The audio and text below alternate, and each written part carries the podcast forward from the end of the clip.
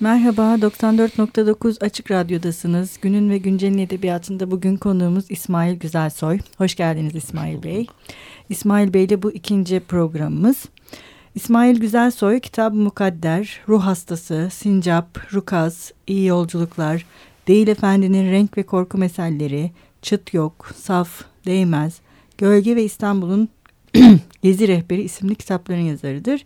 Bunlardan sadece İstanbul'un Gezi Rehberi bir kurgu kitabı değil. Diğerleri kurgu. Ben kurgu diyorum çünkü sizin eserlerinizde hani roman hani ilk bölümde de konuşmuştuk ya ilk kitabımı yazdığımda bana demişlerdi buna ne diyelim diye. Yani sadece belirli bir türden bahsetmek çok zor gibi geliyor. Belirli türler ve temalar etrafında dolaşmayı seviyorsunuz. Hatta safta ben bunu böyle bir dans gibi de düşünmüştüm. O kahraman yolculuk ederken biz sanki onunla birlikte o e, tozlarla birlikte yürüyormuşuz gibiydi. Bu programda biraz şeyden bahsedelim mi? Ee, ilk programda da konuştuk kurmacayı yaratırken neleri göz önünde bulundurduğunuzu. Siz de bahsettiniz aslında sözlü edebiyat Sözde edebiyat da sizin e, edebiyatınızda önemli bir yere sahip. Zaten bir meddahımız var. Hı hı. Değil efendi. E zaten fıkralar üzerine bir roman evet. yazdın. Yani de, e, iyi yolculuklar fıkralar üzerine yazılmış bir romandı. Şimdi şöyle bir, bir, benim e, çocukluğum hani dün bir şeyde e, evvelsi gün işte Cem'le konuşurken şeyi söylemiştim. Şimdi tekrar olacak ama e, biz cennet derken aslında çocukluğumuzdan söz ederiz farkına varmadan. Şimdi benim cennetim e, e, gerçekten büyülü bir dünyaydı. E, bazen hani e, bana şey dedikleri övdükleri zaman hani e, bu bölümü çok sevdim şurada şey. Hep bir e, böyle bir e, e, sanki e, intihal yapmışım e, duygusuna kapılıyorum. Çünkü çocukluğumda yaşadığım o şeylerin çok azını anlatabildiğimi düşünüyorum. Yani benim yaşadığım yani bazen hakikaten eziliyorum o ö, bir övgünün altında. Ulan benim yaşadığım yas, yaşayan birisi e, çok daha iyisini anlatabilirdi diye düşünüyorum. Anlatabildim mi? Meddah gördüm ben.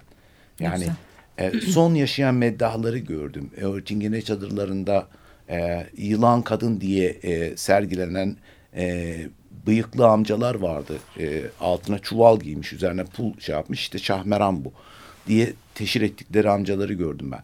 Yani öyle zengin bir e, e, dünyanın içinden geldim ki motorlu araçların olmadığı bir e, kentteydim. Faytonla yolculuk yapılıyordu filan. Şimdi böyle büyülü bir dünyadan çıktıktan sonra e, e, elbette ki yani o e, edebiyat e, bir e, yeni bir şey olmaktan çıkıyor sizin için. Zaten sizin rüyalarınızı besleyen bir e, menba var orada. Edebiyat e, ister istemez kaçınılmaz olarak e, kendinizi bulduğunuz bir durak haline alıyor. Benim şöyle bir şeyim vardı.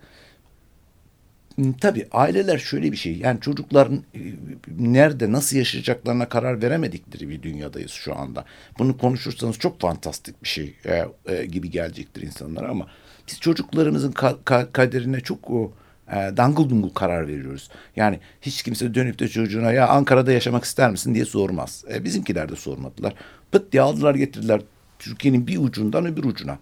E, 9 yaşındaydım ve e, şey e, bir anda e, nasıl söyleyeyim yani böyle pamuk yataklarda uyurken birdenbire betonda uyanıyorsunuz. Anlatabildim mi? İstanbul hele İstanbul varoşunda ha, bir hayat birdenbire bir e, acayip e, tatsız e, yavan bir hayatın içine düştüm. Gerçeğin en katı haliyle yüzleştim. Daha önemlisi unutmaya başladığımı fark ettim. E, çocuk e, çok sevdiğim arkadaşlarımdan ayrıldım. Sonra bir hocamız vardı. E, bize keman çalardı. Yanımızdan geçerken kafamızı öpen bir adam düşünsenize. Öyle müşfik bir e, hocamız vardı falan. Hepsi e, bir baktım unutmaya başlamışım o büyük bir panik yarattı bende. Unutma duygusunun biz, bizi bir şeylerden mahrum kıldığını e, fark etmiş olmak bende bir e, ne yani moda diyeyim de travma diyelim hani ne evet, ne de bilmiyorum. bir travma. Yani. E yani bir travma. Ondan sonra tutup şey yazıyı keşfettim. E, oturup hani yazının bu işe de yaradı. Şimdi e, keşfettim derken hani küstahlık olsun diye söylemiyorum. Çünkü o yaşlardaki çocuklar için yazı nedir? Hani hoca tahtaya yazar siz de kayda geçirirsiniz. Ben ilk defa yazının başka bir amaçla kullanılabileceğini fark ettim. O, o arkadaşlarımı ondan sonra yaşadığım şeyleri filan yazarsam kalabileceğini, e, kalıcı olabileceğini fark ettim. Benim edebiyat ilişkim böyle bir bir keşif hakikaten hafızanın yeniden keşfi hı hı. şeklinde oldu. Oradan başlayan bir maceraydı. Unutmamak için yazmak e, yazmanın bir çare olduğunu bir şey. E, şeyde hiç unutmuyorum o, o ara. E, bir tam olarak şeyi hatırlamıyorum. Ne olduğunu hatırlamıyorum ama. Büyük ihtimalle e, e, Poe olabilir. E, bir şeyini okumuştum. Onun yazıldığı dönemi abime sormuştum. Şey çok şaşırtıcı gelmişti. Şimdi bunu adam işte 19. yüzyılda adam oturup bunu yazıyor. Sen alıyorsun bunu. Bilmem aradan yüzyıllar geçmiş. Sen alıp onu okuyabiliyorsun hala. Müthiş bir şey. Yani evet. e, hala bu şu karmaşık sofistike teknolojinin içerisinde hala yazının üzerine çıkabilen bir kayıt yok. Yani onun bizim hafızamızdaki gedikleri e, tamir edebilecek bir e, bir enstrüman olduğunu fark etmiştim. Ve hafızamda giden o işte öğretmenin ismi, ondan sonra bize temizliğe gelen e, kadının kızı, ondan sonra işte Yıldız beraber oynadığım arkadaşım.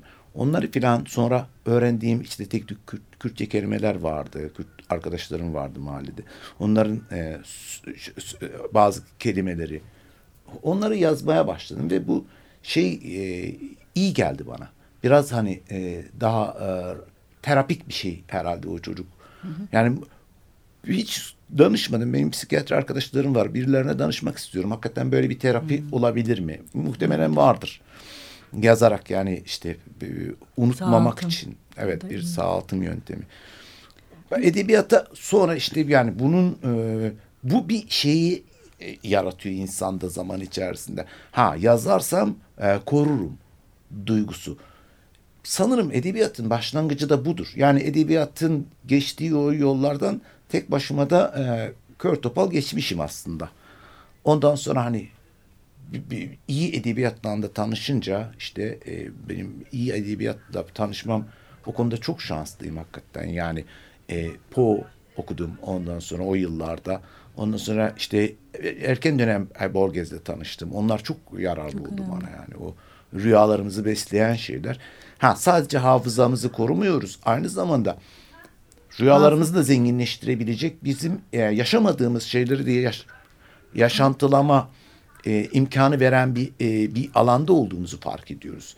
Şimdi orada sadece hani e, var olanın anlatılması, aktarılması ya da korunması değil de çok daha zengin. Şimdi şöyle söyleyeyim. Benim ilk yaptığım şey bir tür karnını doyurmak biçiminde öyle bir, bir şeyle analojiyle anlatmak gerekirse Oysa şimdi birdenbire bir çilingir sofra kurulabileceğini de gördüm. Yazının alanına girdiğiniz zaman hani korumanın da ötesinde bir ya, aynı zamanda yaratma alanı olduğunu da fark ettiğiniz zaman hani e, işte hani dediğim gibi Poe, Borges, Kafka falan a, yazının e, önünüze açtığı ufuk, ufuk ne kadar e, genişmiş ve bizim yaşadığımız hayat ne kadar yavanmış.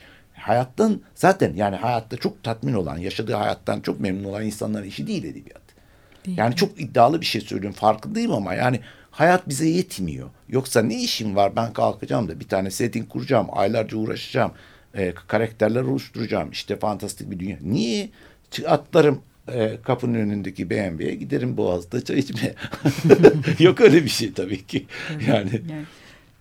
Evet isterseniz yine bir ara verelim tamam. bu programda da. Bugün ne çalalım ne istersiniz? Albeniz Asturias. Peki.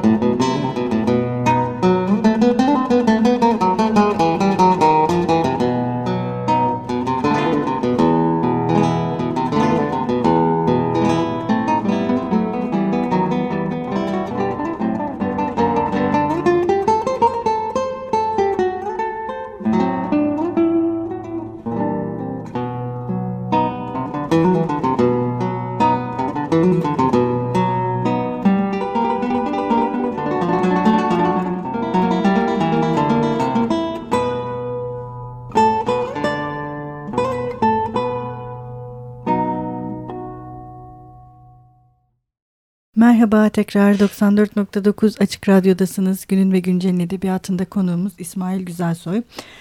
Ee, İsmail Bey bugün sözlü kültürle başladık. Biraz oradan devam edelim. Sizde yine çocukluk ve hafıza, hafızayı kaydetmek bunlardan bahsettik.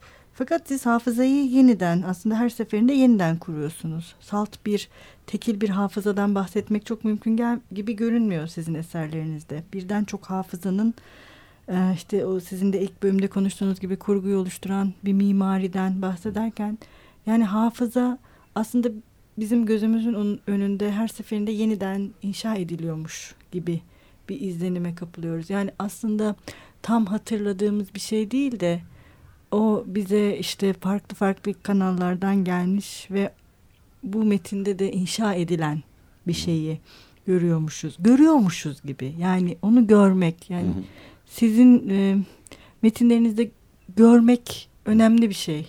Yani duymak kadar önemli bir şey görmek.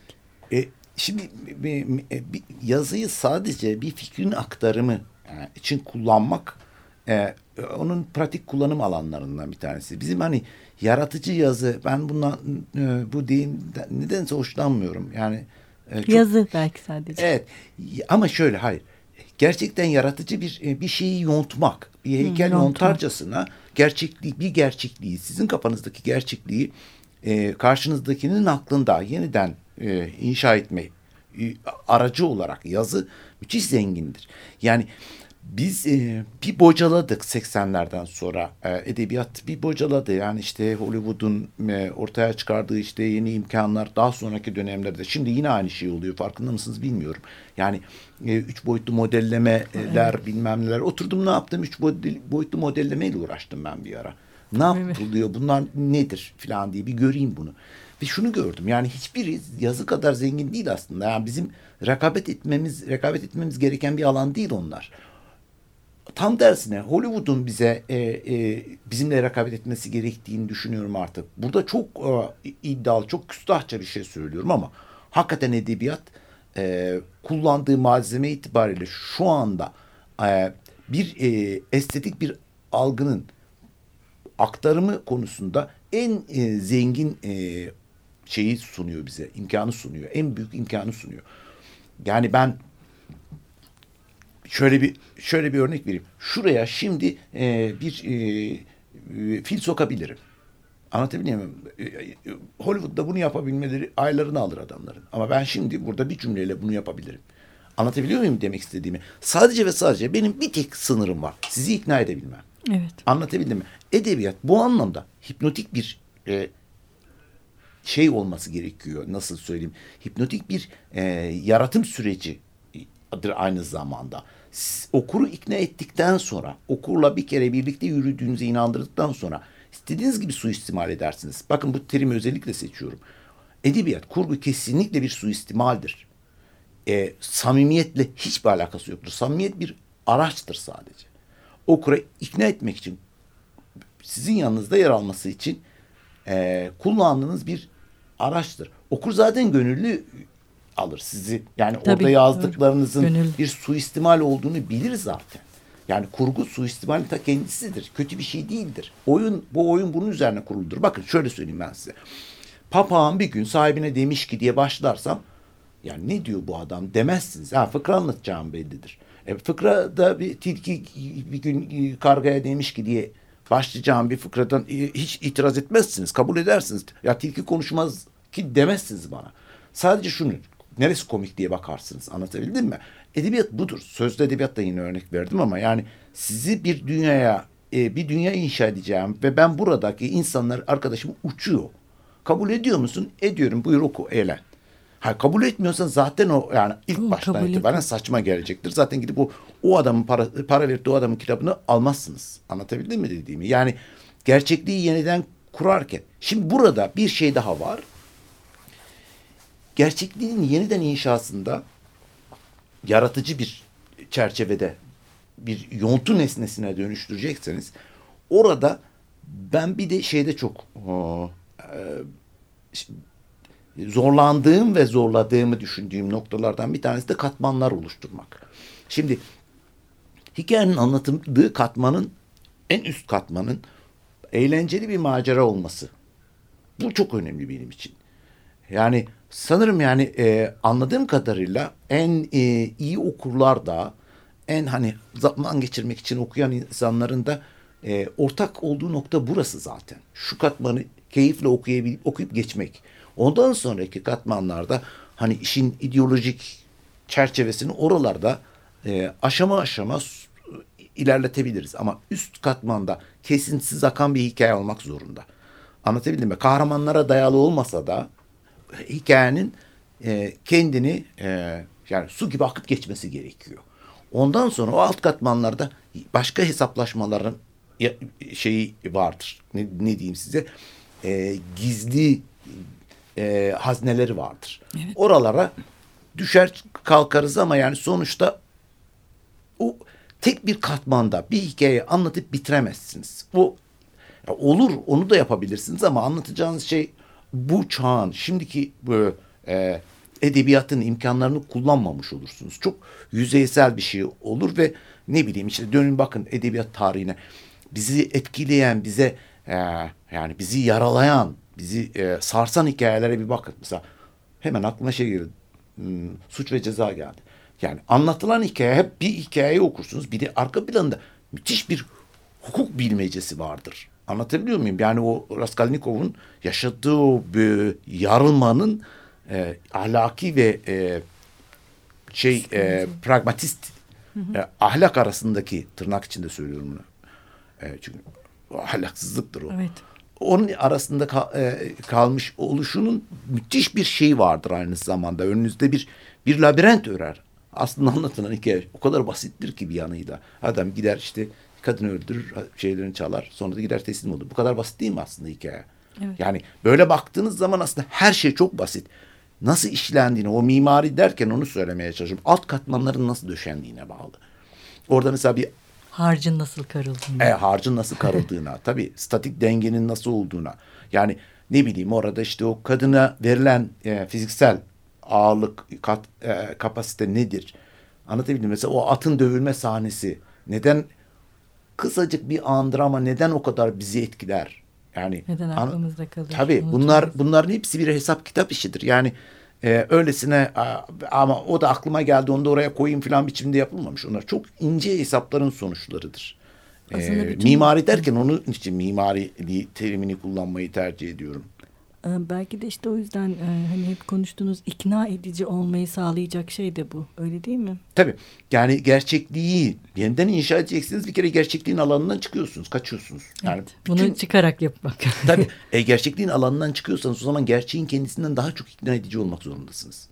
Gerçek çünkü bakın bir şey söyleyeyim bir şeyin bize bizi ikna etmesi e, onun gerçek olmasıyla hiçbir alakası yok. Hele bu çağda post truth falan diyorlar ya. Evet. Yani şöyle bir şey var adam yani bu benim işime geliyor diyor bir gerçeklik alanı oluşturuyor ve bu gerçeklik alanının gerçeklik hiçbir teması yok. Gerçek ile gerçekliğin bir teması yok artık. Dolayısıyla hani edebiyat aslında e, müthiş bir e, e, şey e, e, altın çağ yaşayabilir şimdi. Ki oraya doğru gidiyor ben size söyleyeyim. Yani dünya, dünya için mi yoksa ülke için mi? e, Türkiye içinde, dünya içinde bu değişmez. Çünkü çok benzer şeyler yaşıyoruz. Bence yani çok sızlanıyoruz filan ama e, e, kötü akışta e, Türkiye ilk defa dünya e, gündemiyle e, paralel akmaya başladı. Bilmiyorum farkında mısınız? Yani böyle baktınız mı meseleye daha doğrusu? Evet, bu da edebiyatı da şey yapacak. Edebiyatta da benzer bir süreç hı hı. oluşacak gibi geliyor. Yani e, hep şey örneğini veriyorum ama yani haklı olduğumu düşünüyorum. Yani işte 12 Eylül zaliminde e, bakın Orhan Pamuk ondan sonra Mehmet Eroğlu ondan sonra Lütfü Tekin hep bu dönemden çıkma insanlardır. Yani zulmün var olduğu bir dönemde insanlar e, sözünü başka türlü söyleme e, peşinde olurlar. E, edebiyat sözünü başka türlü söylemenin tam da işte şeyidir zaten yani nasıl diyeyim siperidir yani ana siperidir. Cephe, müthiş bir cephane vardır orada savaşmak istiyorsanız.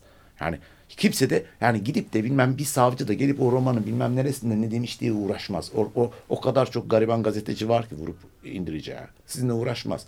Dolayısıyla siz bir, aslında bir e, e, bu dönemlerde ortaya çıkan edebiyatın tamamına underground diyebiliriz. Evet. Bu kadar da iddialı da bir şey söyleyeyim size.